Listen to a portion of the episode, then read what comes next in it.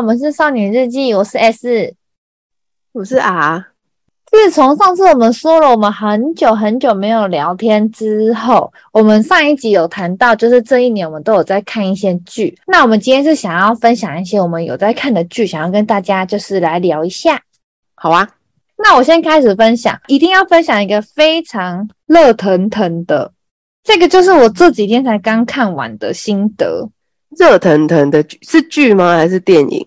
这个是一个剧，但其实它是二零二零年的，就是它是疫情刚开始爆发的时候，应该也两年多左右了。然后我会知道这个，就是我最近就很无聊，就有点剧荒，然后我就滑滑滑，然后就在 Netflix 上面看到有。我们真蛮喜欢 Netflix 这个功能，它就会常常推荐一些很符合我口味的东西。这个我们读商科应该也知道，以前做报告常常 Netflix 被拿来当。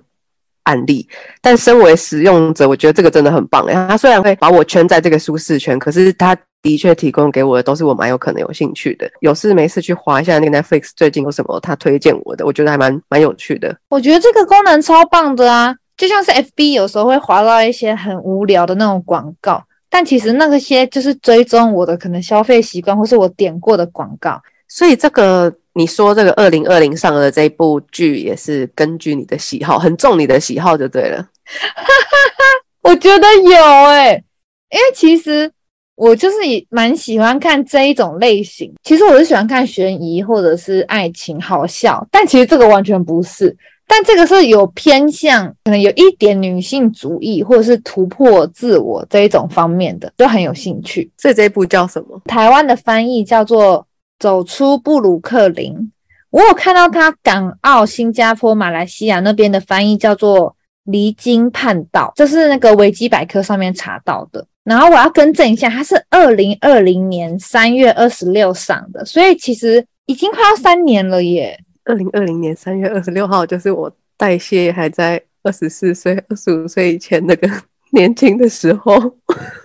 我的天哪，这个真的是哦！好，你继续，你继续。我要这边补充说明一下，因为我跟阿还有我们身边的朋友，我们都一致认为我们在二十五岁以前代谢很好，只要过了二十五岁之后，代谢就会开始下降。可能有点心理作用吧，但是有个东西可以怪，我就觉得还蛮开心的。没有，这不是心理作用，我非常坚信这个。我觉得我二十五岁以前我没有小腹。我现在啊，随便吃一个什么东西，有呼吸，我小腹就出来了。呃，一天的一开始，刚起床上完厕所之后，那个小腹是我最满意的。而且你知道，我都会在这个一开始的时候很开心，上完厕所马上就量体重，这个时候就是让我最开心的时刻。最好是衣服越穿越少最好。因为我们这集从头到尾都在聊这个二十五岁代谢变差，然后根本忘了布鲁克林到底在演什么。不行不行，回归正传。我跟你说，布鲁克林这个是有一点严肃的。我们现在要严肃 face。好，我要先大概讲一下他的故事。他就是呢，女主角是设定在一个十九岁的犹太妇女。为什么说她是妇女呢？其实十九岁就是一个青春年华的年纪，她就是一样是一个漂亮的年轻美眉。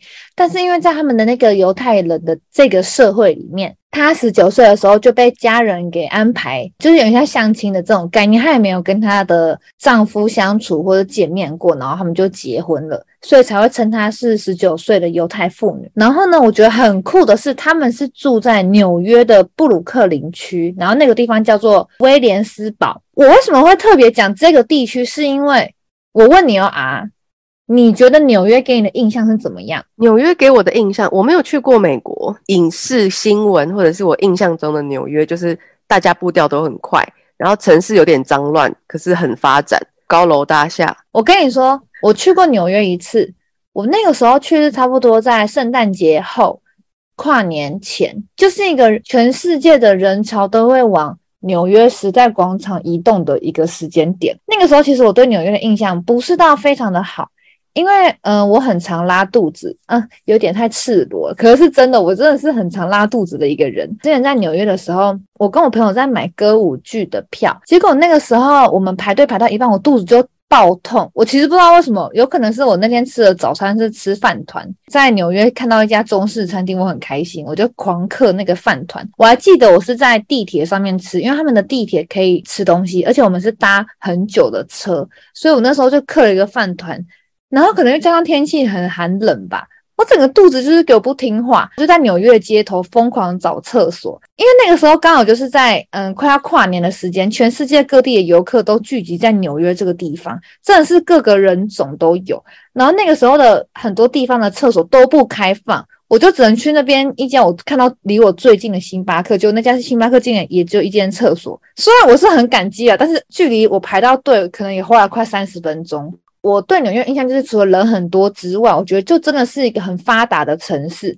于我来说，就像你说的，大家的步调都很快，而且你在纽约哦，真的是你不管穿怎么样，或者是你打扮的怎么样，没有人会对你指指点点。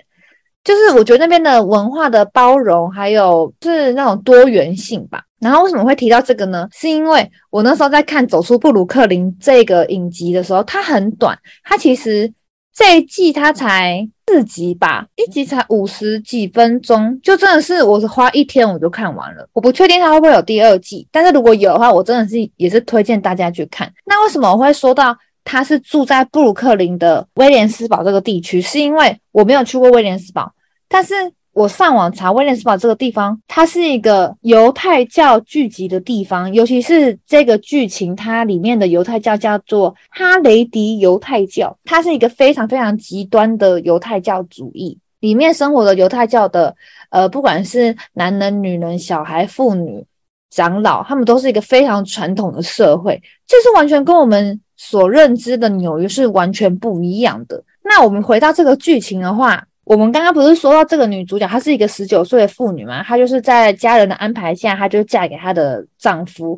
可是其实她嫁到那边，她发现她不快乐，所以是跟犹太有关系的一部电影吗？对对对，她这个全部几乎都是跟犹太教有关，包括她原本是在呃纽约取景，到后面她是跑到柏林去。那这边也都是完全跟犹太教，就是这四集里面都环环相扣。其实我以前对犹太教的印象。就是真的是停留在哦，可能呃犹太人以前被迫害，然后他们散落在世界的各地，对他们的印象没有到很深。而且我觉得在台湾，我也几乎没有遇到什么犹太教的朋友，所以我对犹太教就基本上的认识本来就不深了。但是我看完这个剧之后，我就很有兴趣，就去查这个犹太教的类似起源啊，或者是为什么他们会会跑到。布鲁克林去居住，那包括为什么最后女主角会跑到柏林去，这些都是令我很有兴趣的。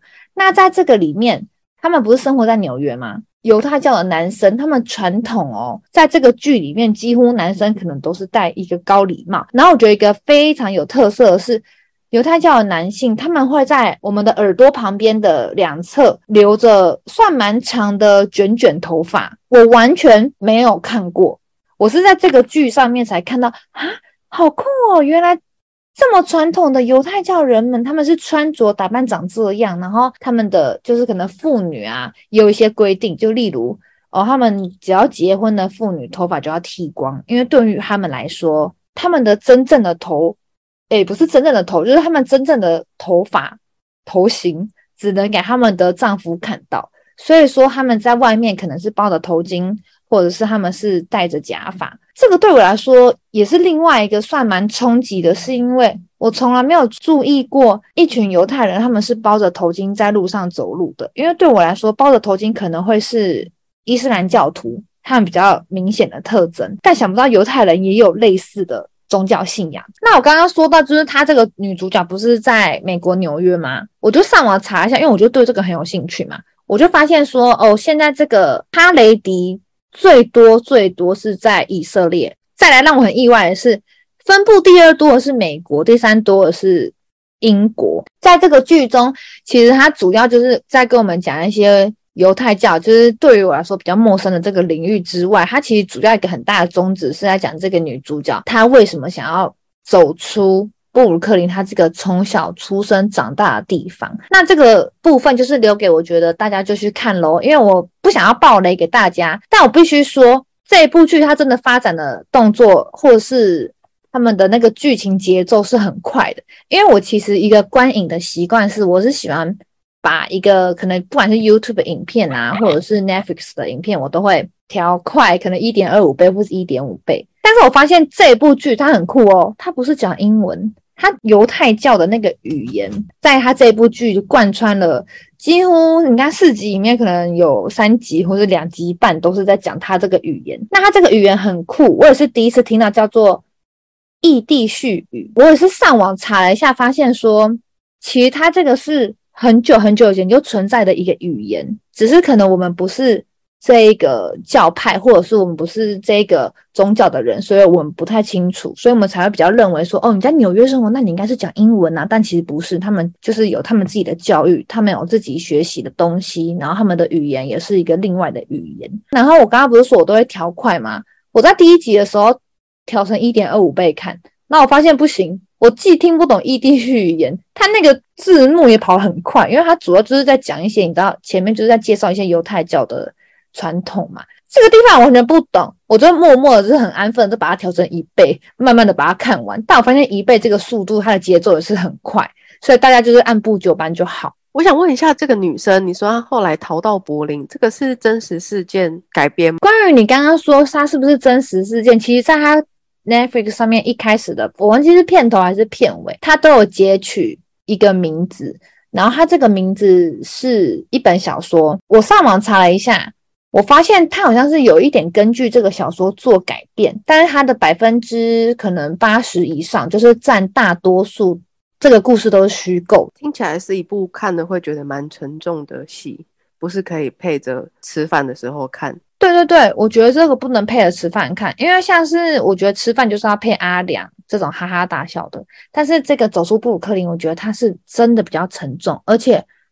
说真的，我觉得年纪比较小的小朋友可能会有一点看不懂，因为对他们来说，他们的世界可能还没有办法想象到哦，在别的国家有这一群教派，还有这一群人们这。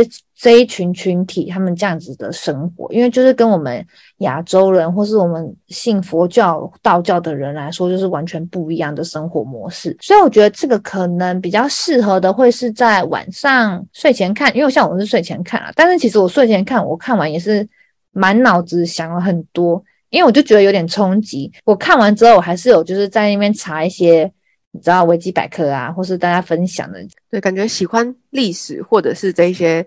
宗教相关议题，还有这种紧张气氛的人，好像会对你说的这部蛮感兴趣的，会把它加入我的清单的。我想说之后可以看一下。哎、欸，说真的，我觉得女主角演得很好，因为她其实演出了一个，她就是一个逃跑的人嘛。她在这四集里面，我可以看到她的一些情感上的变化。喜怒哀乐，甚至是他一些压力的释放，他都演得超好。还有你刚刚说的这个，真的是有点紧张，所以他这个女主角她的一个眼神，或者是她的一个动作，我都可以感觉到她在紧张。诶，我想到啊，这部戏我刚刚不是说她女主角设定是十九岁吗？然后她这个女主角在里面确实看也是蛮小小只的。我就查了一下，发现哦，她现在其实真实年龄是二十七岁，也算是很年轻。然后她是一名以色列的女演员，就是在走出布鲁克林这一部，她获得了很亮眼的表现，然后也在国际上算是崭露头角。她拍完这个之后，事隔两年的现在，就是在呃，这个新闻是九月三十号中秋节前夕的时候，这个女主角她叫做希拉哈斯，她已经确定她会在英雄电影里面饰演以色列的超级英雄。叫做萨布拉，但其实因为我对超级英雄或是美漫这些都没有到很深入的了解，所以我看到我也只是觉得好酷哦。所以我觉得如果你们是喜欢超级英雄这个系列的话，你们就可以认识到这个女主角，她真的演戏很厉害。那走出布鲁克林，这就是我现在最新最新看完的，虽然它也快要三年了，但是我真的很推荐大家看。那啊，这边你有什么想要推的剧吗？我这半年看了。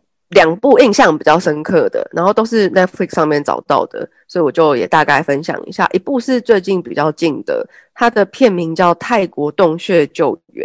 之前上一集我们消失在干嘛那一集有讲到，我自己一个人住的时候不太敢看鬼片。啊，之前那个我们的白馒头朋友来找我的时候，才看了几集我收藏的可怕鬼故事。因为我平常自己不敢看鬼片的话，我就会很喜欢在 YouTube 上面找一些社会事件看。就比如说什么台湾启示录啊，或者是有一些中国的 YouTuber 他们在讲一些社会案件，我就很喜欢看这些东西。泰国洞穴救援它就是真人故事改编的，就是它其实真的是有这个案件的。然后在几年前也造成了很大的轰动，但我不知道为什么几年前我好像没有特别注意到这个。然后来我就在 YouTube 上面看到有 YouTuber 分享。你刚刚说到你不是会在 YouTube 上面看一些社会案件吗？我跟你说，我超喜欢看一个 YouTuber，他叫做 When，他就是类似在讲一些。呃，社会案件或者是一些悬案，但其实因为我是一个很喜欢打破砂锅问到底的人，我不喜欢看悬案。可是这个 When 他讲解的真的很好，而且如果你喜欢猫咪，一定要看 When，因为他的猫咪非常可爱，很抢戏。哎，你有在看 When？我有在看 When，因为好像很多人知道的那个那个中国 YouTuber 叫 Will 还是 William，我我也很喜欢看 When，因为我觉得他的那个声音语调很。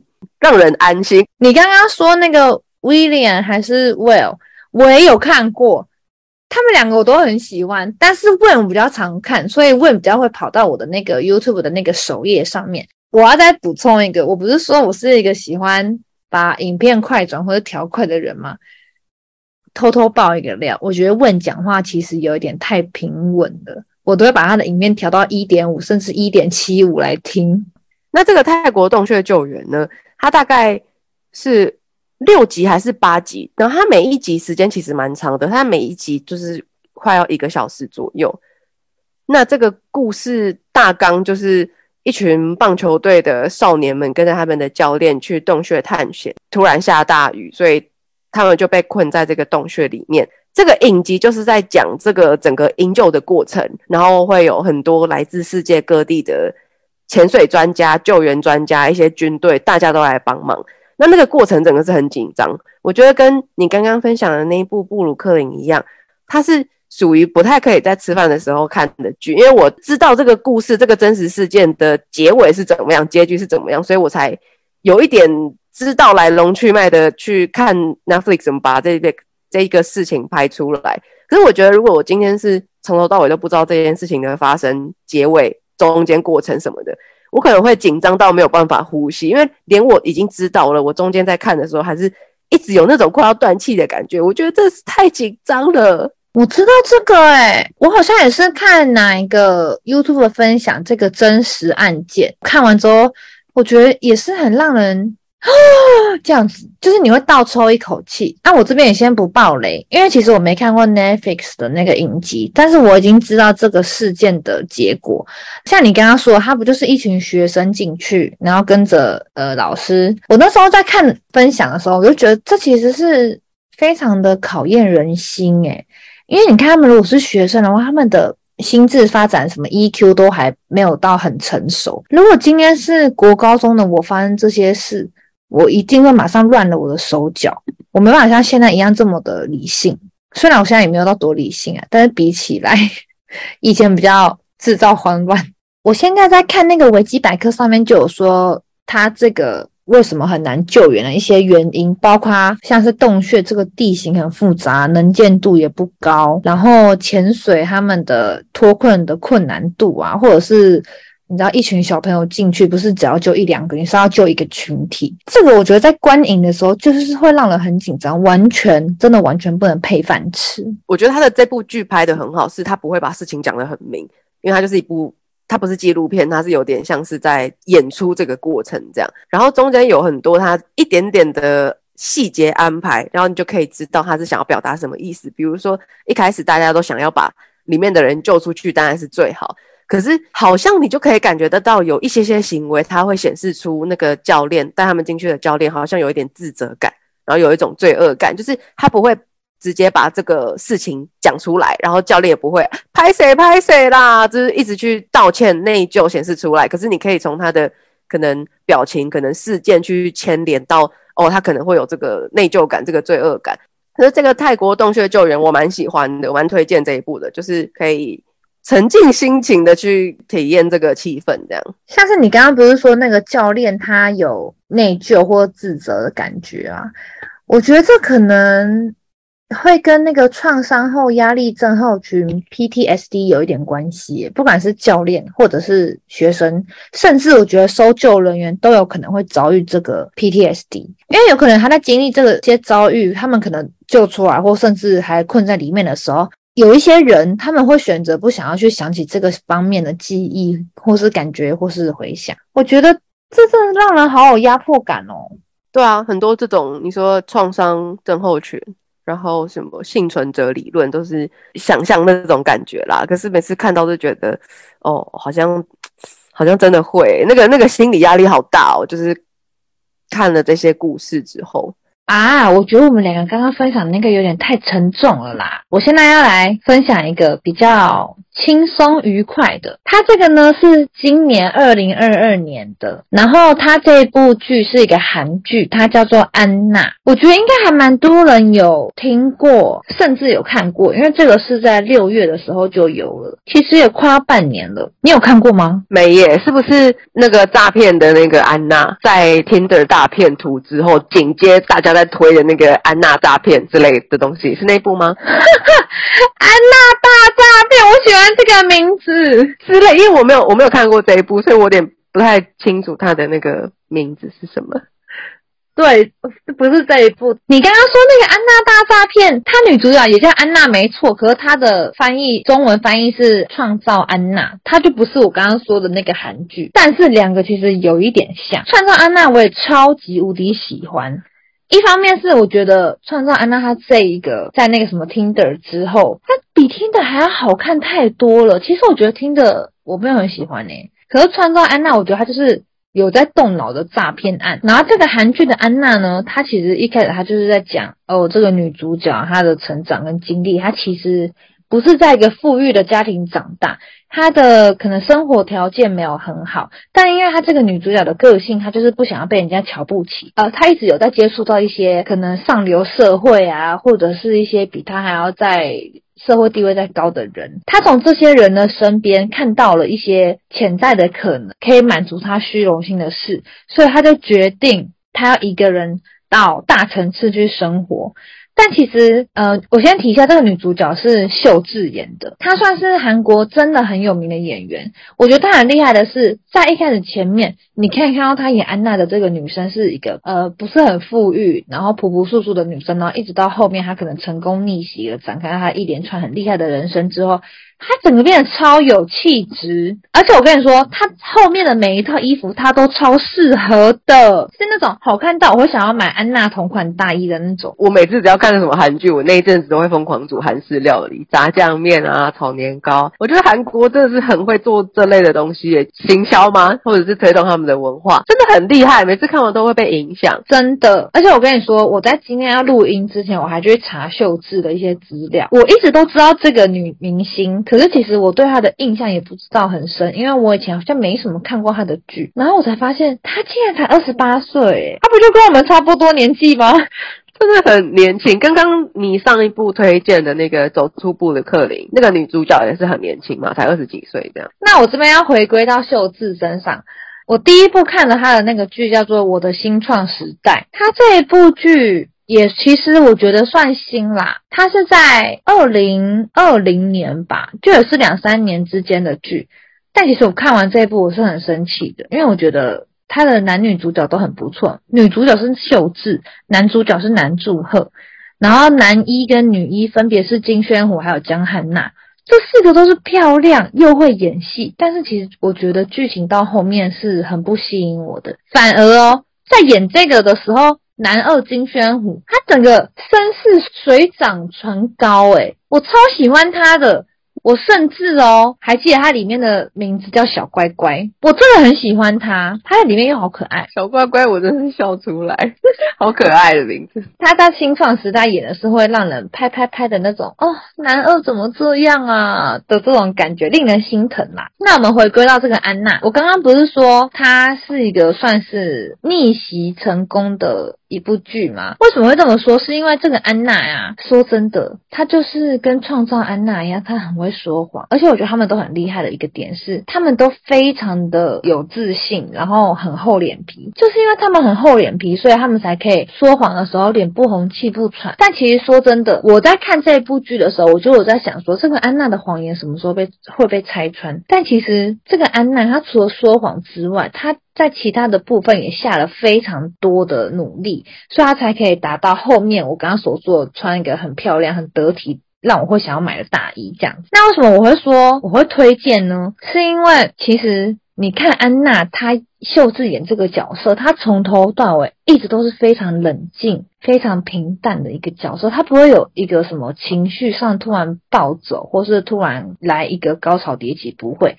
这个女主角她就是一切都是冷静沉着。我在看秀智演的时候，我真的觉得她比新创时代的那个女主角还要好太多了。她这个角色真的是把她发挥的淋漓尽致。她不管是在演学生时期，还是在演，甚至她可能。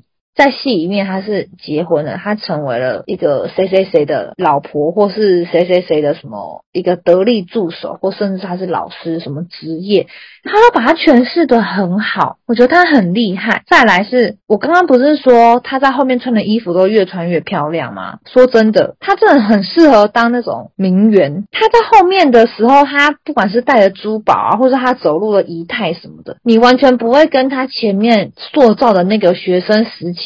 很贫困的安娜做连结，你会觉得这是两个完全不一样的人，但是秀智她又可以在这个方面把它。把它演得很好，真的觉得这部剧是很值得大家，不管是吃饭的时候或是睡前，我觉得都很值得大家看。对，我记得你蛮喜欢，你有定期会看一些新的韩剧，对吗？对啊，对啊。而且说真的，我不喜欢看，嗯、呃，结局或是不好的，就是我不喜欢悲剧啦。所以说，我会等大家可能讨论到一个程度，或者是这个剧演到可能，假如它有十六集，我会等到它演到第十集，我才会开始追这部剧。像是大家之前都很会很爱的那个二五二一，我其实超想看，因为我很喜欢南柱赫，但是就听说他的结局就不是我想要的那样，所以我到现在我没有勇气点开耶。就算我在 YouTube 上面看到一些片段，觉得很好笑，我就可能看到第一集、还第二集，我就停住，我就跟我自己说不要再看了，不要再看，我会我会不开心这样。有诶、欸，有一派的人是不太喜欢悲剧结局的，他们想要先看别人分享说结局是好的还是坏的，他们不怕悲剧，但我也不想要看到伤心的结局或者是不合他们意的。对，我觉得这个是不错啦，就是照顾自己的心情，在看看电影的时候。对啊，然后我刚刚推荐的那个韩剧《安娜》。我也不能说它是悲剧或是好的结尾或者喜剧，我这边就是完全都不讲。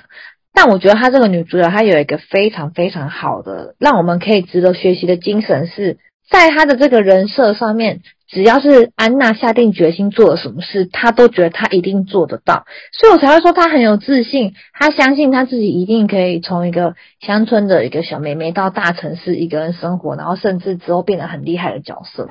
就是因为他不放弃，而且他的自尊心很强，他必须要满足他那些虚荣心，就可能嗯、背名牌包、穿名牌衣服、鞋子，然后获得一个好的社会地位，包括有好学历啊，或是获得一份好的工作，这都是因为他的自尊心很强，所以他才会嗯、如果说用好的来说的话，他就是才会一直在不停的在他的平淡的人生中开创出一些不同的道路。但是如果说以坏的来说的话，他的手段其实不太好，他就是像你刚刚说的那个安娜大骗子创造安娜一样，他们都是会骗人，但是他们是有头脑的骗人，就不是那种听得那种渣男的骗人。像我刚刚前面分享那个走出布鲁克林，它只有四集，我现在发现安娜她也只有六集耶，所以其实这个的步调真的都很快哎，我跟你说。非常夸张，走出布鲁克林是我最近才看的。我就是想说，它只有四集，应该可以就是一天解决，或者甚至是我今天看两集，明天再看两集。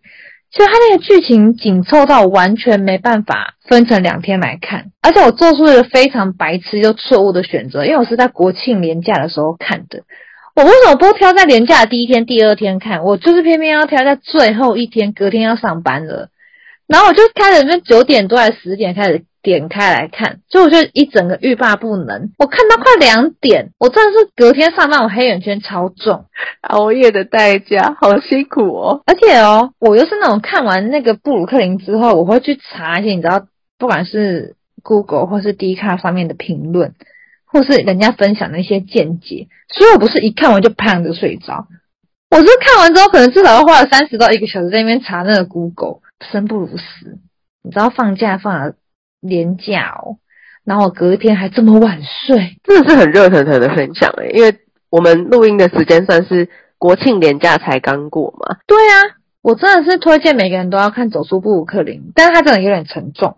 如果你们想要找那种配可以吃饭配的剧的话，安娜其实不错啦。而且我觉得安娜也是很适合大家一起看，不管是跟朋友、情人呐、啊，或是一些你知道大家出去露营，可以放那种投影机出来看。因为我觉得这是一个可以讨论，然后话题性很足的一部韩剧。而且说真的，你在看的时候，你真的会佩服安娜这个女生，她今天所得到的这些社会地位，或是你知道这些虚荣的奢侈品，其实都是她自己得来的。她不是靠说什么谁谁谁给她。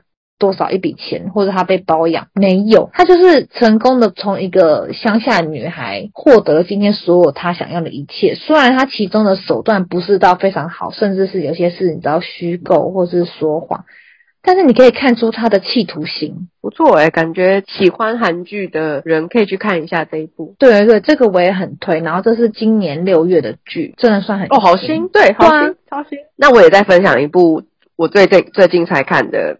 剧好了，虽然是我最近才看，但其实这部已经很久以前了。它是二零零八左右的剧，它叫《Breaking Bad》，里面很长，它总共有五季，每一季都有十几集的样子，我记得。然后每一集也都是快要一个小时，所以我花了很长一段时间在看这部。我知道这个啦，它的中文翻译叫做《绝命毒师》，这个超级超级好看，很有名。可是我好像没有把它全部看完，我好像只看了第一季跟第二季而已。它前面很精彩。然后这部剧它主要是在讲一个罹癌的化学老师，然后他想说啊，如果我的生命可能剩不是很长，他可能要做一些，其实我还不是很能分辨得出来，他是想要做一些刺激的事情，还是想要真的为了这个家，反正他就是去。开始制作毒品，贩卖毒品，然后跟他的伙伴一起。然后那时候我在看第一季跟第二季的时候，我全部都是跟我男朋友一起看。他是在很久以前，就二零零几年的时候就已经看过这一部了，所以他这次再陪我重新看，是他有不一样的想法，会中间会持续问他问题，说哦，那他他为什么会这样子做，或者是这个这个地方是在干嘛？我会问他问题。第一季、第二季我们一起看的时候，我我就问我男朋友说这个。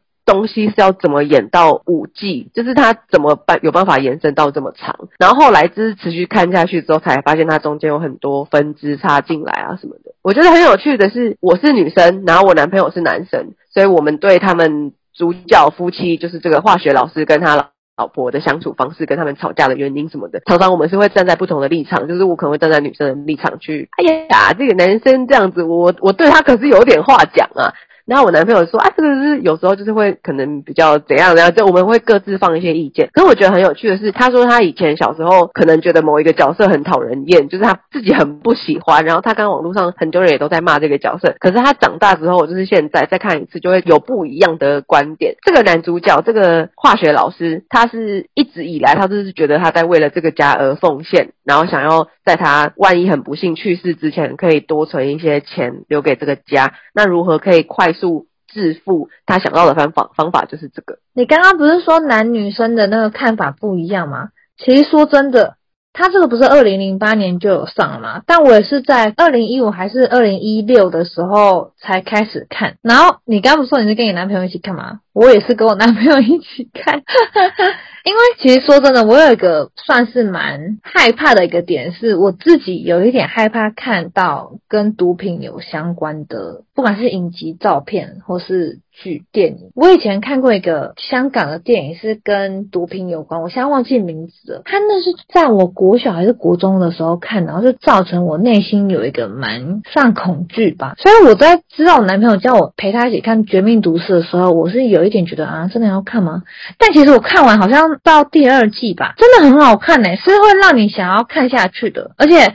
你跟他说的那个化学老师，他真的一开始他是因为他想要在他离开前做一点什么回馈给家人。先姑且不论他做毒品这件事是不是对的，好了，但其实他的初衷是想要为了他家人再多付出一点。我觉得这是一个爸爸或是一个丈夫算蛮感人的地方。对啊，其实他都没有给一个很明确的结尾，说他这样其实是不是真的在为了家庭？我觉得中间有几个也是让人差点窒息的场面，就是他们。可能在家里吵架，然后摔东西，大吼大叫。我都是为了这个家，你还敢说你为了这个家，你带来多少困扰什么的？就是两边会一直吵，一直吵。那时候我就觉得，哦天啊天啊，好紧张，好紧张，不喜欢这种吵吵闹闹的场景，我真的觉得很紧张。那这部真的很经典啊，就是五季我都把它全部都看完了，花了一点时间，后半后面有点疲惫，就是觉得还在弄，还在弄，你前面得不到教训，是不是？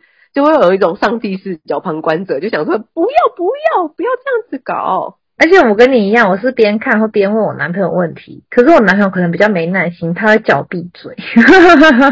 那你这样子有得到你想要的解答吗？就是你那些问题，你后来有想呃有想明白说那个是怎么怎么运作的吗？因为我就是一个喜欢剧透，然后又喜欢就是把事情都搞清楚的人啊，所以我就会在边看剧的时候就开始查影评，然后再开始查人家分享。把我一些不会的困难全部都在 Google 上面找到答案，那也不错啦。之后有得到答案就好了。这一部其实真的真的蛮有趣的，这一部我也很推。虽然我只看到第二季，而且在你还没讲之前，我不知道他竟然有出到五季耶。所以他五季是最后 ending 了吗？ending 了，ending 了。但是我看到好像他还有一些电影或者是衍生出来的别的剧、别的影集，比如说中间有一个很气愤。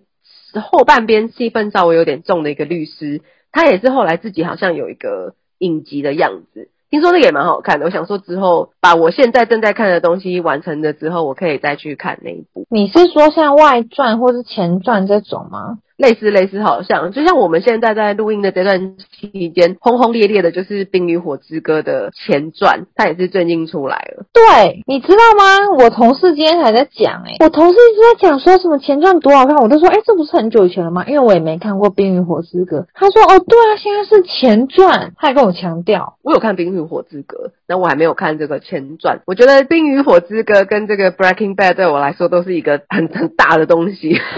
我觉得只想得出这种形容词，就是一个大东西，就是你要花很长的时间，然后慢慢去看，啊，都是很经典啊，都很好看。这个前传《冰与火之歌》的前传，大家也都说很好看。如果等它出完了之后，我我觉得可能也会想要加一下 HBO 的会员，然后去为了看这一部。这就是跟哈利波特一样啊，它有这么多，然后一直有出一些前传什么的。我有一阵子可能日子过得太闲了，我竟然把所有哈利波特的电影在一个礼拜内把它看完。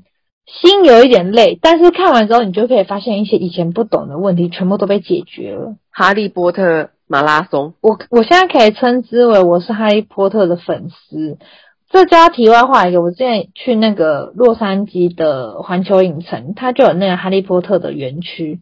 我那时候就是满怀着期待，想说啊，我要买斗篷，我要买那个魔法杖，我要买什么奶油啤酒之类的。结果真的，当我踏进那个店里，我就拿那些东西在拍照干嘛？我想说，好，那我就买一支妙丽的魔法杖好了，毕竟妙丽就是智慧、美丽、一切完美事物的代表。我自己就是很崇尚妙丽，我希望我自己是妙丽。我就看了那一支魔法棒，马上放回去。那个木头，甚至我不知道是不是真的木，它卖超贵，我还换算成台币，我记得好像几千块，而且它会附一个就是蛮漂亮的收纳盒子吧。我那时候已经完全行李没有空间了，迫于现实的考量，我默默的把它放回架子，拍张照就走掉了。那我蛮想喝那个奶油啤酒的，感觉很不错。诶，我喝过，好像没什么印象，但是那个奶油啤酒的杯子是可以让你带回来，所以我现在就是我的书桌还放着奶油啤酒的杯子，我把它拿来放那个发票。哦，它杯子是可以当纪念品，这样很很值得诶，感觉很不错。对啊，对啊，我每次去可能一些影城或者是迪士尼，我都会去买一个他们的饮料什么的，像是奶油啤酒杯子就可以带回来。然后有一次我去东京迪士尼也是喝了一个不知道什么，还是吃了一个什么甜点，达菲熊系列它就有送一个马克杯，我超开心的，就是又有吃又有纪念品可以拿。所以这个绝命毒师就是。我看了，然后觉得很很推。虽然时间晚了一点，可是没有看的人还是可以去看，因为最近好多 YouTuber 我看到他们都纷纷在看《冰与火之歌》，大家都自称自己是最后一个看《冰与火之歌》的人。No，永远有人比你晚。像 Breaking Bad 也是很值得看，我觉得可以花时间看一下。我觉得你今天分享那个泰国的，还有《绝命毒师》，真的都很值得。就像你刚刚说的，这是一个算蛮大的剧，大家真的可以默默的把它看完，不一定要限制在什么一个月内看。刚刚前面可能我说的《走出布鲁克林》或者是《安娜》，算是短啦。我觉得大家就可以斟酌一下。我觉得我们今天推的这些剧都蛮有话题性，而且是可以跟朋友一起看，或者甚至是看完可以跟大家一起讨论的，不是那种白痴无脑爽片。是真的是需要一些动动脑的。虽然我们今天有一点沉重，但会不会我们今天太有知识量了呀？其实白痴无脑爽片我也蛮爱看的。只是那个每个人的口味不同，所以就自己去找自己喜欢的。这就必须要说到，我觉得我很爱看那个《延禧攻略》，它跟历史上有一些不一样的地方。我其实把它归类在无脑爽片里面，因为我觉得那个女主角真的是一路开挂，她真的太好看了，所以我非常喜欢，真的是非常喜欢看《延禧攻略》，我会把它当成背景，然后我可能已经重看过不知道五次还六次了吧。那我们今天的分享就到这边啦。我们最近还会再看一些我们觉得不错的剧或者电影，然后到时候我们再来跟大家一起分享。那如果说大家有什么想要跟我们有互动啊，一样哦，都可以留言给我们，我们都会看哦。好，那我们就最近这几个月，这半年一年之间，再陆续看一些剧、电影，然后收集一下之后跟对方分享吧。好啊，好啊，那我们今天这一集就到这边喽，大家拜拜，拜。